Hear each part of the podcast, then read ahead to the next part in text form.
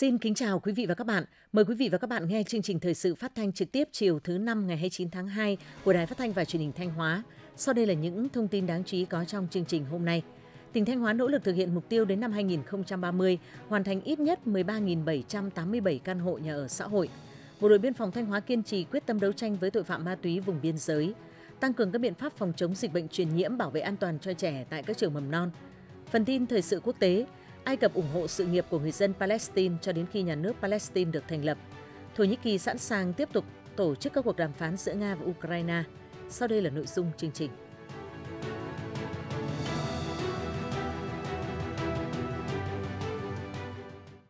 Thưa quý vị và các bạn, ngày 29 tháng 2, các chi nhánh Ngân hàng Nông nghiệp và Phát triển Nông thôn trên địa bàn tỉnh Thanh Hóa đã phối hợp với Hội Nông dân, Hội Liên hiệp Phụ nữ tỉnh tổ chức hội nghị tổng kết thực hiện thỏa thuận liên ngành số 01 và 02 về nguồn vốn tín dụng phục vụ phát triển nông nghiệp và nông thôn trên địa bàn tỉnh Thanh Hóa năm 2023, triển khai nhiệm vụ năm 2024. Đồng chí Nguyễn Văn Thi, Ủy viên Ban Thường vụ Tỉnh ủy, Phó Chủ tịch Thường trực Ủy ban nhân dân tỉnh dự và phát biểu chỉ đạo. Tin của phóng viên Thanh Thảo.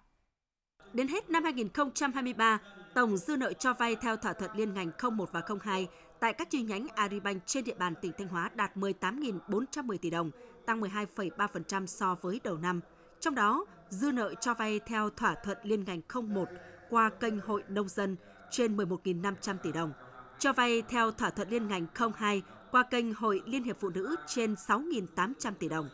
Chất lượng tín dụng luôn được đảm bảo, tỷ lệ nợ xấu chỉ chiếm 0,04% tổng dư nợ. Toàn tỉnh đã thành lập 4.838 tổ vay vốn với hơn 142.000 tổ viên. Người dân tham gia vay vốn được bình xét vay vốn tại tổ, giải ngân, thu nợ, thu lãi qua tổ lưu động và qua các điểm giao dịch xã đã góp phần tiết kiệm được chi phí đi lại và được tiếp cận nguồn vốn vay thuận tiện dễ dàng hơn. Trong quá trình vay vốn, tổ viên còn được các cấp hội nông dân, hội phụ nữ tập huấn, chuyển giao khoa học kỹ thuật, tư vấn xây dựng phương án sản xuất kinh doanh khả thi, phát huy hiệu quả nguồn vốn vay. Phát biểu tại hội nghị, Phó Chủ tịch Thường trực Ủy ban nhân dân tỉnh Nguyễn Văn Thi khẳng định, chương trình cho vay theo thỏa thuận liên ngành 0102 là cách làm hay sáng tạo, đã trở thành kênh truyền tải vốn trực tiếp thiết thực hiệu quả, gắn kết được hoạt động của Agribank với hoạt động của các cấp hội. Đồng chí đề nghị các đơn vị tiếp tục bám sát các chủ trương của Đảng, chính sách của nhà nước, các chương trình phát triển kinh tế xã hội trọng tâm của tỉnh để phối hợp triển khai hiệu quả nguồn vốn tín dụng phục vụ phát triển nông nghiệp nông thôn, đảm bảo cung ứng vốn kịp thời, đúng đối tượng, sử dụng đúng mục đích và phát huy hiệu quả cao nhất. Để đạt mục tiêu này, cần củng cố kiện toàn ban chỉ đạo tại địa phương, nâng cao hiệu quả hoạt động của các tổ vay vốn, đồng thời đẩy mạnh các hoạt động chuyển giao khoa học kỹ thuật, chú trọng nhân rộng các mô hình điển hình, những cách làm hay để sử dụng vốn vay hiệu quả. Đồng chí Phó Chủ tịch Thường trực Ủy ban nhân dân tỉnh cũng đề nghị chính quyền các địa phương đẩy nhanh tiến độ cấp giấy chứng nhận quyền sử dụng đất cho người dân, giúp họ đủ điều kiện thế chấp để ngân hàng cho vay vốn, đồng thời tuyên truyền vận động người dân mở tài khoản thanh toán, làm quen và tích cực sử dụng các dịch vụ thanh toán không dùng tiền mặt, góp phần triển khai thực hiện có hiệu quả đề án phát triển thanh toán không dùng tiền mặt trên địa bàn tỉnh giai đoạn 2021-2025.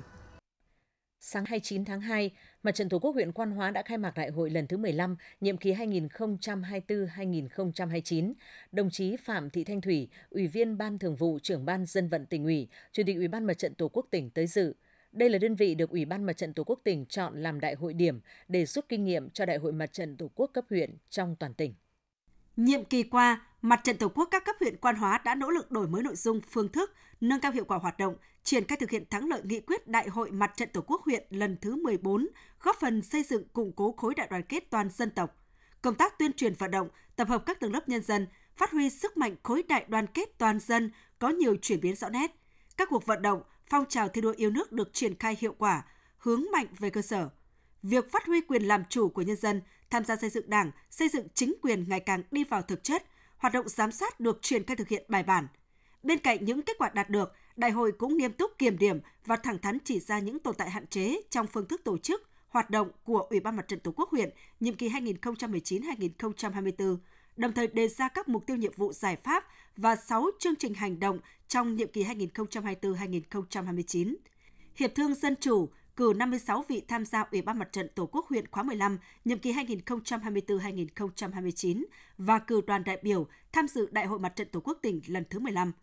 Phát biểu chỉ đạo tại đại hội, đồng chí Trưởng ban Dân vận Tỉnh ủy, Chủ tịch Ủy ban Mặt trận Tổ quốc tỉnh Phạm Thị Thanh Thủy ghi nhận, đánh giá cao những kết quả nổi bật của Mặt trận Tổ quốc các cấp huyện Quan Hóa đã đạt được, đồng thời thẳng thắn chỉ ra những hạn chế trong thực hiện nhiệm vụ công tác mặt trận nhiệm kỳ qua.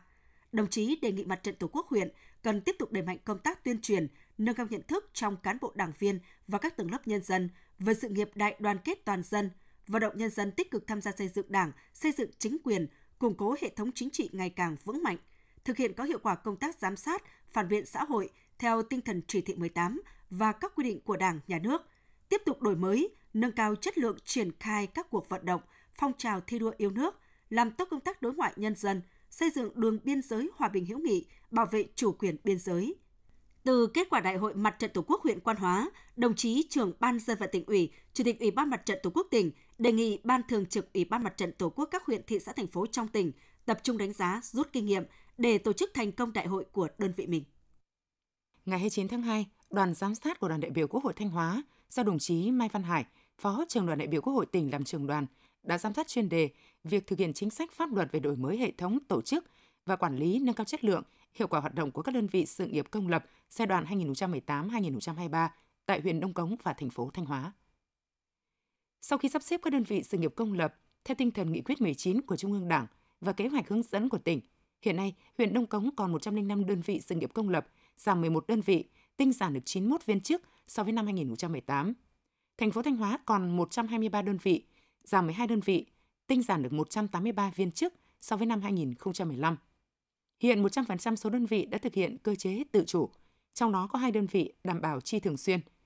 Trong quá trình sắp xếp, huyện Nông Cống và thành phố Thanh Hóa đã triển khai thực hiện nghiêm túc các chính sách, quy định của pháp luật về đổi mới hệ thống tổ chức và quản lý, nâng cao chất lượng, hiệu quả hoạt động của các đơn vị sự nghiệp công lập trên địa bàn. Đồng thời rà soát, sắp xếp nâng cao chất lượng nguồn nhân lực, đảm bảo đúng quy định về trình tự, thủ tục, thời gian. Tuy nhiên, tại 2 địa phương, trong hoạt động của các đơn vị sự nghiệp, chỉ tiêu biên chế, số lượng người được giao làm việc còn thấp, thiếu so với yêu cầu thực tế. Số đơn vị tự đảm bảo chi thường xuyên ít, khả năng xã hội hóa, một số dịch vụ hạn chế, nguồn thu từ phí và các hoạt động dịch vụ không ổn định, ảnh hưởng đến khả năng tự chủ của các đơn vị. Kết luận buổi giám sát, Phó Trưởng đoàn đại biểu Quốc hội tỉnh Mai Văn Hải ghi nhận những kết quả trong việc lãnh đạo, chỉ đạo và thực hiện chính sách pháp luật về đổi mới hệ thống tổ chức và quản lý, nâng cao chất lượng, hiệu quả hoạt động của các đơn vị sự nghiệp công lập tại huyện Đông Cống và thành phố Thanh Hóa, tạo được sự đồng thuận trong cán bộ, viên chức và các đơn vị thực hiện sắp xếp lại. Đồng chí đề nghị 2 địa phương tiếp tục thực hiện việc sắp xếp, đổi mới các đơn vị sự nghiệp công lập, tinh giản biên chế theo đúng lộ trình được phê duyệt, quan tâm nâng mức tự chủ, tiến tới đảm bảo chi thường xuyên của các đơn vị, xử lý tài sản công sau sáp nhập theo đúng quy định. Thanh Hóa phấn đấu đến năm 2030 hoàn thành ít nhất 13.787 căn hộ nhà ở xã hội. Với nỗ lực của các nhà đầu tư, đến nay toàn tỉnh đã hoàn thành hơn 1.800 căn hộ. Các dự án nhà ở xã hội cung không đủ cầu, cho thấy việc phát triển nhà ở xã hội đang đáp ứng đòi hỏi thực tế. Ghi nhận của phóng viên Bình Tuyết.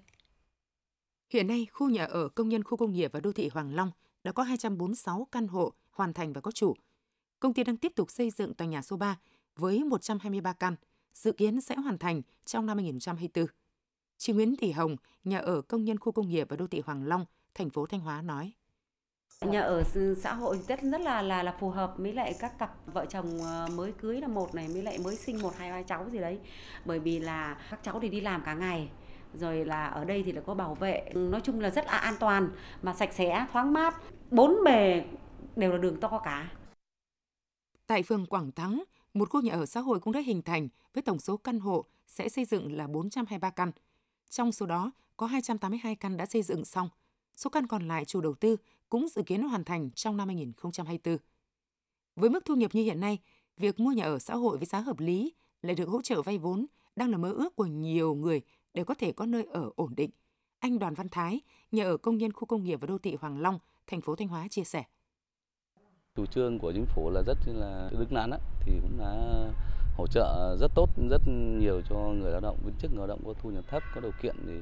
sở hữu những ngôi nhà có như này. Chủ đầu tư cũng đã tạo điều kiện về các cái hồ sơ pháp lý rồi giấy tờ, cũng hỗ trợ cho viên chức, người lao động thì là hồ sơ cũng đầy đủ để cư dân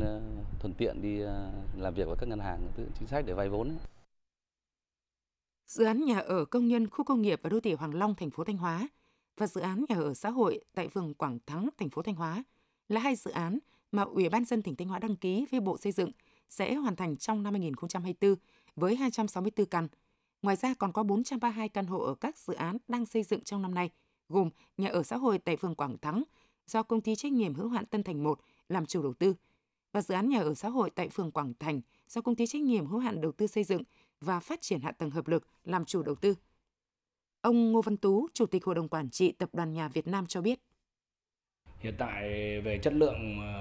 tôi nhìn thấy là như tập đoàn đang phát triển là không thua kém về nhà ở thương mại. Người dân và công chức, công nhân viên chức được hỗ trợ vay vốn nên là giá thành của nhà ở xã hội nó có thể nó giảm đi. Thì tập đoàn đang cố gắng xây dựng hai dự án còn lại để người dân có được cái nhà ở sớm nhất. Hiện nay tỉnh Thanh Hóa còn 5 danh mục dự án nhà ở xã hội đang lựa chọn chủ đầu tư. Tuy nhiên, việc triển khai thực hiện đang gặp rất nhiều khó khăn do quỹ đất để phát triển nhà ở xã hội không nhiều. Ngoài ra, việc chấp thuận chủ trương đầu tư phải phù hợp với các quy hoạch chung, quy hoạch phân khu, quy hoạch chi tiết cũng là những rào cản cần phải có những biện pháp tháo gỡ để Thanh Hóa cùng với cả nước xây dựng ít nhất 1 triệu căn hộ nhà ở xã hội cho người có thu nhập thấp, công nhân tại khu công nghiệp giai đoạn 2021-2030. Để kích cầu tiêu dùng sản phẩm điện máy, ngay sau Tết Nguyên đán, các doanh nghiệp cửa hàng kinh doanh mặt hàng điện máy trên địa bàn tỉnh Thanh Hóa đã đưa ra nhiều chương trình khuyến mãi giảm giá sâu. Bên cạnh các sản phẩm tồn kho, các siêu thị cửa hàng cũng đã chủ động nguồn cung, sẵn sàng cung ứng sản phẩm mới ra thị trường. Ghi nhận của phóng viên Hương Hạnh. Tại Trung tâm mua sắm Nguyễn Kim, Thanh Hóa, từ ngày 15 tháng 2, tất cả sản phẩm điện máy đều chạy chương trình khuyến mại đặc biệt, giảm giá từ 10 đến 55%. Nhờ đó đã thu hút sự quan tâm của nhiều người dân. Đa phần người dân đều lựa chọn các sản phẩm như TV, tủ lạnh, máy giặt, phục vụ nhu cầu sinh hoạt hàng ngày. Doanh thu đầu năm của trung tâm cũng tăng cao hơn so với cùng kỳ năm ngoái. Chị Hà Thị Huệ, thành phố Thanh Hóa, tỉnh Thanh Hóa nói. Tôi đến siêu thị Nguyễn Kim để tham khảo và mua những sản phẩm cho gia đình. Thì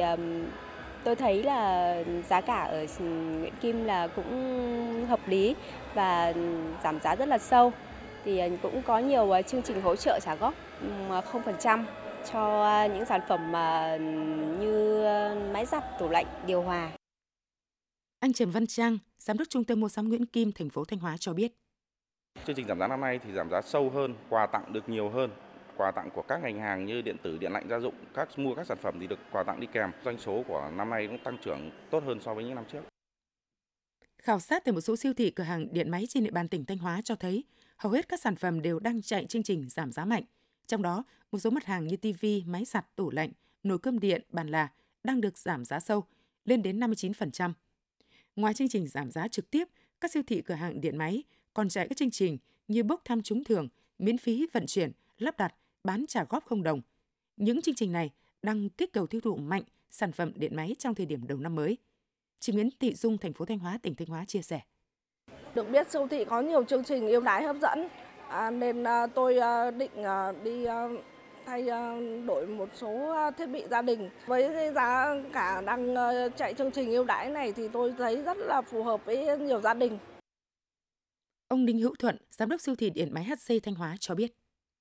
HC mong muốn là thứ nhất là cung cấp sản phẩm chất lượng tốt, giá tốt nhất cho khách hàng. Thứ hai là HC cũng mong muốn là khách hàng đến siêu thị nhiều hơn để đạt được cái chỉ tiêu kế hoạch của công ty đề ra. Theo nhận định của một số đơn vị kinh doanh điện máy, việc chạy các chương trình giảm giá sản phẩm đang là xu thế chung của thị trường. Điều đó cho thấy cuộc cạnh tranh ngày càng gay gắt trên thị trường điện máy hiện nay, đặc biệt do lượng tiêu thụ sản phẩm điện máy trong năm 2023 giảm khiến lượng hàng tồn kho rất lớn. Trong khi đó, hàng điện máy lại nhanh lỗi mốt. Vì vậy, các nhà sản xuất sẵn sàng hạ giá bán để nhanh thu hồi vốn và tái đầu tư các dòng sản phẩm hiện đại, đáp ứng thị hiếu ngày càng cao của người tiêu dùng. Tuy vậy, để tránh mua phải hàng nhái, hàng kém chất lượng, người dân cần tìm đến những cơ sở cửa hàng có uy tín, địa chỉ rõ ràng. Khi mua sản phẩm, cũng cần tìm hiểu kỹ các thông tin về nhà sản xuất, các thông số kỹ thuật, năm sản xuất, chế độ bảo hành, cũng như các thông tin cần thiết khác. Quý vị và các bạn đang theo dõi chương trình thời sự phát thanh của Đài Phát thanh và Truyền hình Thanh Hóa. Chương trình được phát trên sóng FM tần số 92,3 MHz. Tiếp theo sẽ là những thông tin đáng chú ý. Thưa quý vị và các bạn, với đường biên giới dài và địa hình phức tạp, Khu vực biên giới Thanh Hóa được xác định là địa bàn trọng điểm về an ninh trật tự, điểm nóng trong hoạt động của các loại tội phạm, nhất là tội phạm về ma túy. Nhằm đấu tranh có hiệu quả với loại tội phạm nguy hiểm này, ngăn chặn cái chết trắng xâm nhập, bảo vệ cuộc sống bình yên cho nhân dân. Thời gian qua, lực lượng phòng chống ma túy bộ đội biên phòng tỉnh luôn nêu cao tinh thần quyết tâm, mưu trí và dũng cảm, phối hợp chặt chẽ với các lực lượng liên quan, xác lập và thực hiện thành công nhiều chuyên án về ma túy ở khu vực biên giới. Bài viết của phóng viên Mai Ngọc. Thanh Hóa có 213,6 km đường biên giới đất liền tiếp giáp với tỉnh Hủa Phăn, nước Cộng hòa Dân chủ Nhân dân Lào. Lợi dụng địa hình rừng núi phức tạp, các loại tội phạm nổi lên hoạt động, trong đó nóng nhất là tội phạm ma túy. Đây là loại tội phạm vô cùng nguy hiểm, với phương thức thủ đoạn hoạt động rất tinh vi xảo quyệt, manh động và liều lĩnh. Tuy nhiên, với sự sắc bén tinh thông về nghiệp vụ, ý chí quyết tâm tấn công tội phạm của lực lượng biên phòng cùng sự hiệp đồng chặt chẽ của lực lượng chức năng ở hai bên biên giới, nhiều băng nhóm đường dây tội phạm ma túy lần lượt bị bóc gỡ, nhiều đối tượng tội phạm cộm cán bị sa lưới.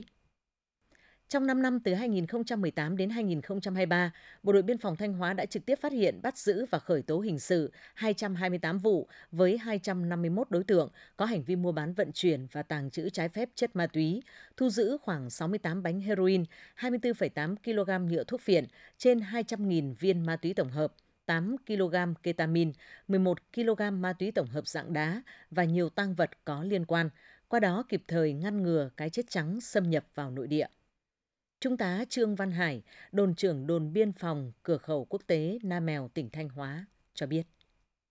phải làm tốt cái công tác nắm tình hình, và đối với phía ngoại biên thì phải phối hợp chặt chẽ với lực lượng bảo vệ biên giới của bạn trong trao đổi thông tin, nắm tình hình nói chung và cái thông tin tình hình liên quan đến công tác phòng chống tội phạm nói riêng. Thứ hai là đối với ở địa bàn nội địa, địa bàn biên giới thì phải nhờ vào dân, tức là tất cả các cái thông tin tình hình là đều phải do từ người dân cung cấp, mà muốn như vậy thì phải làm tốt công tác tuyên truyền vận động nhân dân để nhân dân tin tưởng, và khi có cái thông tin liên quan đến hoạt động của đối tượng thì nhân dân cung cấp, và trên cơ sở đó thì mới có các cái phương án kế hoạch để đánh bắt đối tượng, nó bảo đảm chắc chắn và bảo đảm tuyệt đối an toàn. Ngoài việc chủ trì các chuyên án đấu tranh trực tiếp với tội phạm ma túy, Bộ Chỉ huy Biên phòng tỉnh đã chỉ đạo các đồn biên phòng phối hợp với chính quyền địa phương và lực lượng chức năng đẩy mạnh công tác tuyên truyền vận động, nâng cao nhận thức cho quần chúng nhân dân khu vực biên giới về hậu quả tác hại của ma túy, tích cực tham gia phát hiện, tố giác và đấu tranh phòng chống tội phạm ma túy. Ông Lù Quy Nhân, Chủ tịch Ủy ban Nhân dân xã Pù Nhi, huyện Mường Lát, tỉnh Thanh Hóa chia sẻ: các đồng chí chiến sĩ biên phòng đã bám sát với địa bàn cùng với chính quyền địa phương để đấu tranh trấn áp các loại tội phạm, nhất là ma túy và an ninh trật tự trên địa bàn. Cùng với đó thì các đồng chí cũng cùng với nhân dân để phát triển kinh tế xã hội, và đến thời điểm này tệ nạn ma túy cũng như tình hình an ninh trật tự trên địa bàn xã Pù Nhi được đẩy lùi và giữ được cái bình yên cuộc sống cho người dân. Đại tá Phạm Đình Thuấn, trưởng phòng phòng chống ma túy và tội phạm, Bộ đội Biên phòng Thanh Hóa cho biết thêm: chúng tôi sẽ tăng cường cái công tác phối hợp với các cái lực lượng chức năng đứng chân ở khu vực biên giới, đặc biệt là lực lượng công an tỉnh Hủa Phăn, nước bạn Lào, để thường xuyên trao đổi, nắm bắt các thông tin về hoạt động hiện hành của các cái đường dây đối tượng vận chuyển ma túy qua biên giới trên địa bàn tỉnh Hủa Phăn, để chúng tôi chủ động phát hiện nguồn, xác lập các cái chuyên án kế hoạch nhằm đấu tranh ngăn chặn có hiệu quả với cái loại tội phạm ma túy qua biên giới. Chúng tôi sẽ tập trung chỉ đạo các đồn biên phòng và lực lượng đặc nhiệm phòng chống ma túy và tội phạm của phòng để rà soát, nắm chắc cái tình hình hoạt động hiện hành của các cái đối tượng đường dây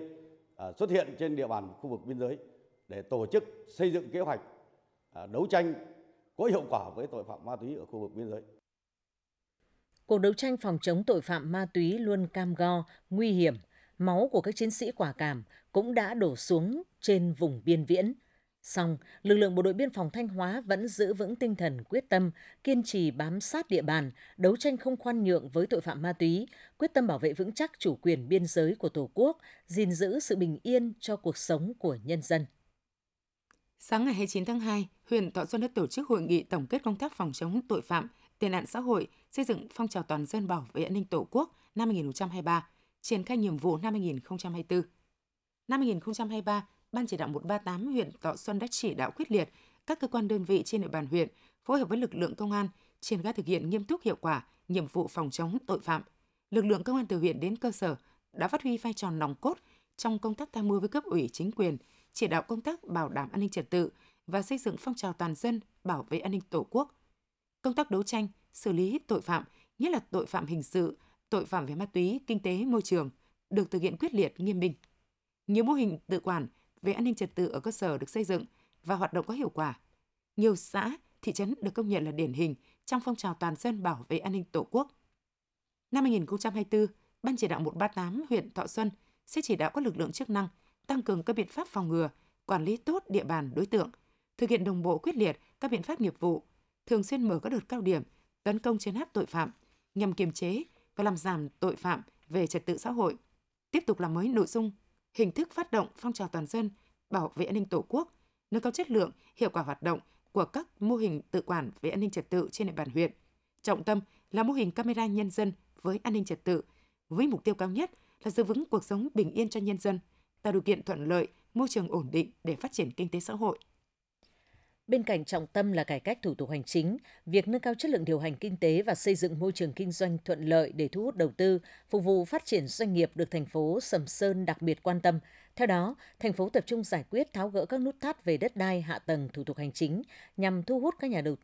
đầu tư vào địa bàn, nhất là các nhà đầu tư chiến lược có năng lực, kinh nghiệm và tiềm năng tài chính lớn. Song song với đó là đẩy mạnh các hoạt động hỗ trợ pháp lý cho doanh nghiệp, nhất là doanh nghiệp nhỏ và vừa, doanh nghiệp khởi nghiệp, đổi mới sáng tạo, hỗ trợ doanh nghiệp tham gia hiệu quả vào cụm liên kết ngành, chuỗi giá trị, tạo thuận lợi cho cộng đồng doanh nghiệp tiếp cận và sử dụng hiệu quả các nguồn lực cho phát triển, nhất là nguồn lực về vốn, đất đai, công nghệ. Nhờ đó, năm 2023, Sầm Sơn đã đứng thứ 3 trên 27 huyện, thị xã, thành phố về chỉ số năng lực cạnh tranh cấp tỉnh với điểm số 77,44, đứng thứ nhất về chỉ số tính năng động và vai trò người đứng đầu với điểm số 9,88, theo công bố chỉ số năng lực cạnh tranh cấp sở, ban ngành cấp tỉnh và Ủy ban Nhân dân cấp huyện DDCI năm 2022, ngày 24 tháng 4 năm 2023 của Ủy ban Nhân dân tỉnh. Có thể nói, kết quả rất tích cực kể trên đã thể hiện sự nỗ lực của cả hệ thống chính trị thành phố trong thực hiện các nhiệm vụ phát triển kinh tế xã hội, nhất là việc thực hiện các nhiệm vụ giải pháp để cải thiện môi trường đầu tư kinh doanh, cải cách hành chính. Nhằm đổi mới mạnh mẽ lề lối làm việc của chính quyền cấp xã, đầu năm 2023, huyện Triệu Sơn triển khai xây dựng mô hình chính quyền thân thiện vì nhân dân phục vụ, đồng loạt tại các xã, thị trấn. Sau một năm thực hiện, mô hình đã từng bước xây dựng phong cách trọng dân, gần dân, hiểu dân, học dân và có trách nhiệm với dân trong thực thi công vụ của chính quyền các cấp, nhất là đội ngũ cán bộ công chức. Theo Ban dân vận huyện ủy Triệu Sơn, sau một năm triển khai thực hiện, Ủy ban dân các xã, thị trấn đã gửi gần 2.900 thư chúc mừng những gia đình có việc hỷ, đón thành viên mới.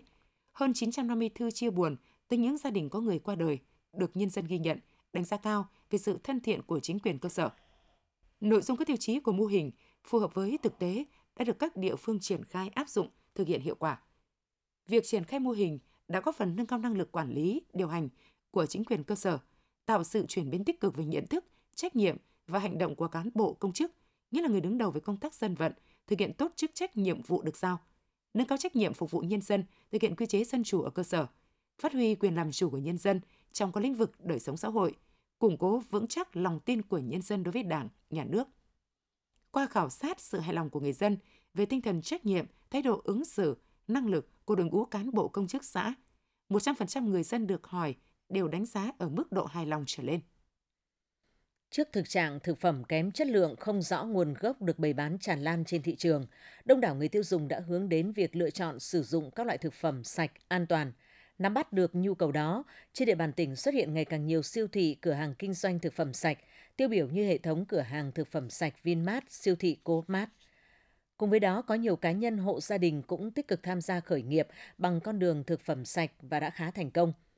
Ngày 21 tháng 2 năm 2024, Sở Công Thương Thanh Hóa đã ban hành kế hoạch số 193 tổ chức thí điểm các phiên chợ thực phẩm an toàn trên địa bàn tỉnh Thanh Hóa năm 2024. Theo đó, mỗi quý tổ chức một phiên, các sản phẩm được trưng bày tại phiên chợ gồm lương thực thực phẩm, nông sản, lâm sản, thủy hải sản, đồ uống, thực phẩm chế biến.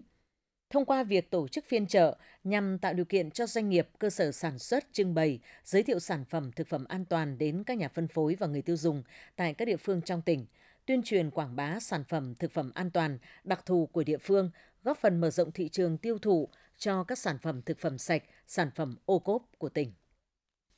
Trước tình trạng gia tăng số ca mắc một số bệnh truyền nhiễm ở trẻ em như thủy đậu, sốt virus, tay chân miệng, các cơ sở giáo dục mầm non trên địa bàn huyện Thọ Xuân đang triển khai nhiều biện pháp phòng chống dịch bệnh, đảm bảo cho trẻ được học tập trong môi trường an toàn. Phản ánh của phóng viên Thủy Dung. Tại nhiều trường học trên địa bàn huyện Thọ Xuân, bản tin khuyến cáo các dịch bệnh truyền nhiễm thường gặp và cách phòng tránh được đặt ở vị trí dễ quan sát ở sân trường để phụ huynh theo dõi, phối hợp với nhà trường thực hiện các biện pháp phòng bệnh cho trẻ. Trước các cửa lớp cũng có bảng hướng dẫn cách phòng chống dịch bệnh, vệ sinh cá nhân. Công tác vệ sinh phòng học, bếp ăn, đồ dùng bán trú của học sinh được duy trì thực hiện đều đặn hàng ngày, đảm bảo đúng quy trình, quy định. Bên cạnh đó, các nhà trường đã tăng cường giáo dục cho trẻ kỹ năng thực hành vệ sinh cá nhân, tự phục vụ, tự bảo vệ, chăm sóc sức khỏe. Bà Lê Thị Lài, hiệu trưởng trường mầm non Xuân Sinh và bà Phạm Thị Thúy Hà, hiệu trưởng trường mầm non Nobel huyện Thọ Xuân, chia sẻ. Tổng số trẻ là 597 trẻ, và trong đấy là có 5 nhóm nhà trẻ và 16 lớp mẫu giáo. Và sau Tết thì các cháu đi học ổn định và cũng không có vấn đề gì xảy ra về cái dịch bệnh cả. Và hiện tại bây giờ là các cháu ăn ở bán trú tại trường rất đều, chỉ số các cháu ra trường cũng rất là đều. Đến thời điểm bây giờ thì nhà trường đã kiểm soát rất là tốt tình hình dịch bệnh, chưa để xảy ra một trường hợp dịch bệnh nào lây lan trong nhà trường. Sáng đến là các cô đã mở cửa thông thoáng lớp học, vệ sinh các đồ dùng đồ chơi cho trẻ, đảm bảo cho trẻ là được sử dụng các đồ chơi đã được vệ sinh sạch sẽ. Và sau mỗi giờ ăn thì các cô đã lau chùi, vệ sinh sạch sẽ phòng nhóm. Và riêng về các dụng cụ chế biến thực phẩm thì cũng được nhà bếp luôn khử khuẩn, sát khuẩn thường xuyên. Trên địa bàn huyện Thọ Xuân hiện có 33 trường mầm non với gần 12.000 học sinh. Xác định trong môi trường lớp học bán trú rất dễ lây lan các bệnh truyền nhiễm, Ban giám hiệu các nhà trường đã quán triệt đến toàn bộ giáo viên phải tăng cường trao đổi với phụ huynh, chủ động nắm bắt tình hình sức khỏe của trẻ mỗi ngày, kịp thời phát hiện những trường hợp trẻ mắc bệnh để có biện pháp cách ly tránh lây lan. Công tác vệ sinh trường, lớp học, đồ dùng bán trú, đồ chơi của trẻ được thực hiện thường xuyên, chế độ dinh dưỡng cho trẻ được cân đối phù hợp để tăng sức đề kháng cho trẻ. Bà Lê Thị Bảy, Phó trưởng phòng Giáo dục Đào tạo huyện Thọ Xuân, tỉnh Thanh Hóa cho biết. Phòng giáo dục đã chỉ đạo các trường mầm non chủ động phối hợp với trạm y tế các xã thị trấn thực hiện các cái biện pháp phòng chống dịch bệnh, thực hiện nghiêm túc cái việc khử khuẩn và làm khám sức khỏe định kỳ cho trẻ.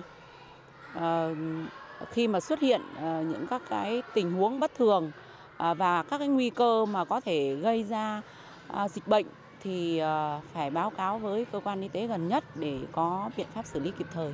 Ngoài các biện pháp phòng ngừa dịch bệnh tại các trường học, các nhà trường đang tích cực phối hợp với phụ huynh và ngành y tế để tiêm vaccine cho trẻ đủ loại, đủ liều, đúng thời gian quy định. Từ ngày 28 đến ngày 29 tháng 2, tại điểm sạt lở km 76H4 đến 76H5, chân dốc Sóc Ong trên tuyến quốc lộ 15A, thuộc địa phận xã Đồng Lương và Tân Phúc, huyện Lăng Chánh, xuất hiện thêm nhiều vết nứt lớn trên đỉnh đồi, tiềm ẩn nguy cơ mất an toàn giao thông và gây nguy hiểm cho người và phương tiện qua lại. Điểm sạt lở này trước Tết Nguyên đán đã bị hàng chục khối đất đá sạt xuống, lấp đầy rãnh thoát nước và tràn ra mặt đường quốc lộ 15A, đã được các đơn vị chức năng xử lý. Tuy nhiên đến nay tại điểm sạt lở này đã xuất hiện nhiều vết nứt trên đỉnh đồi, dài 80 m, độ sâu có nơi đến 5 m. Phần ta luy dương, các chỗ nứt rộng khoảng 1 m với những khối đất đá nhô ra. Hiện nay thời tiết đang xuất hiện những trận mưa, vì vậy điểm sạt lở này có thể sạt đất đá xuống bất cứ lúc nào. Trước tình trạng trên, Ban Chỉ huy Phòng chống thiên tai, tìm kiếm cứu nạn của huyện Lăng Chánh đã trực tiếp đến kiểm tra và tập trung chỉ đạo các xã có liên quan triển khai ngay các biện pháp cảnh báo, di dời nhân dân ra khỏi vùng nguy hiểm để đảm bảo an toàn cho người và phương tiện qua lại khu vực này. Ông Lê Đức Tiến, Phó Chủ tịch Ủy ban nhân dân huyện Lăng Chánh cho biết. Chỉ đạo xã Đồng Lương cắm biển cảnh báo rằng đây khu vực có nguy cơ sạt lở đất. Đối với xã Tân Phúc thì di dời khẩn cấp một hộ gia đình có 2 người ngay dưới chân đồi Nhà Lá. Đối với các cơ quan chức năng đang quản lý cái tuyến đường này, chúng tôi sẽ có cái phối hợp để xử lý các cái nguy cơ sạt lở trên cái điểm này để đảm bảo an toàn cho người dân cũng như các cái phương tiện qua lại trên cái tuyến đường quốc lộ 15A. Hiện xã Đồng Lương đã triển khai các biện pháp tuyên truyền, cắm biển cảnh báo nguy hiểm hai đầu đường, đồng thời răng dây cấm người và phương tiện đến sát khu vực nguy cơ sạt lở. Xã Tân Phúc đã di rời gia đình ông Lê Văn Chính, thôn Tân Tiến đến nơi ở an toàn. Huyện Lăng Chánh đã thông báo cho các cơ quan chức năng, đơn vị quản lý tuyến quốc lộ 15A để xử lý, đảm bảo an toàn cho người và phương tiện đi lại. Quý vị và các bạn vừa nghe phần tin thời sự trong tỉnh của Đài Phát thanh và Truyền hình Thanh Hóa. Tiếp ngay sau đây là phần tin thời sự quốc tế.